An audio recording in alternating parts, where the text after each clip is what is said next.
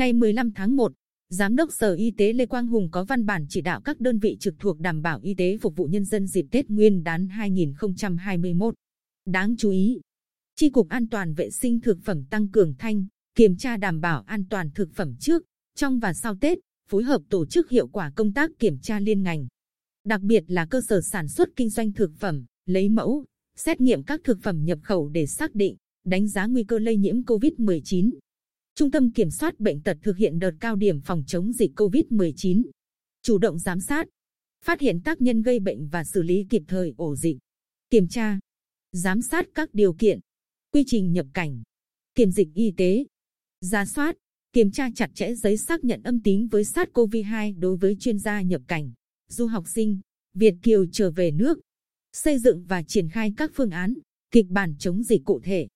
phối hợp chặt chẽ các đơn vị quản lý khu cách ly tập trung thực hiện giám sát, theo dõi, xét nghiệm, kiên quyết không để dịch lây lan trong cơ sở cách ly và từ cơ sở cách ly ra ngoài cộng đồng. Trung tâm Y tế tuyến huyện kiểm tra, giám sát chặt chẽ trường hợp mắc bệnh truyền nhiễm, khuyến cáo người dân đề cao cảnh giác,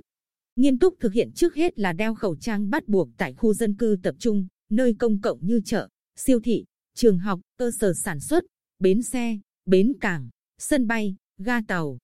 phương tiện giao thông công cộng, đặc biệt là cơ sở khám chữa bệnh, cơ sở khám, chữa bệnh sàng lọc, phân loại, phân luồng, kiểm soát triệt đề người bệnh, tuyệt đối không để lây nhiễm chéo trong bệnh viện, đảm bảo đủ nhu cầu về thuốc, vật tư, hóa chất, trang thiết bị, tổ chức tốt thu dung điều trị, sẵn sàng cấp cứu trường hợp bệnh nặng hay hàng loạt.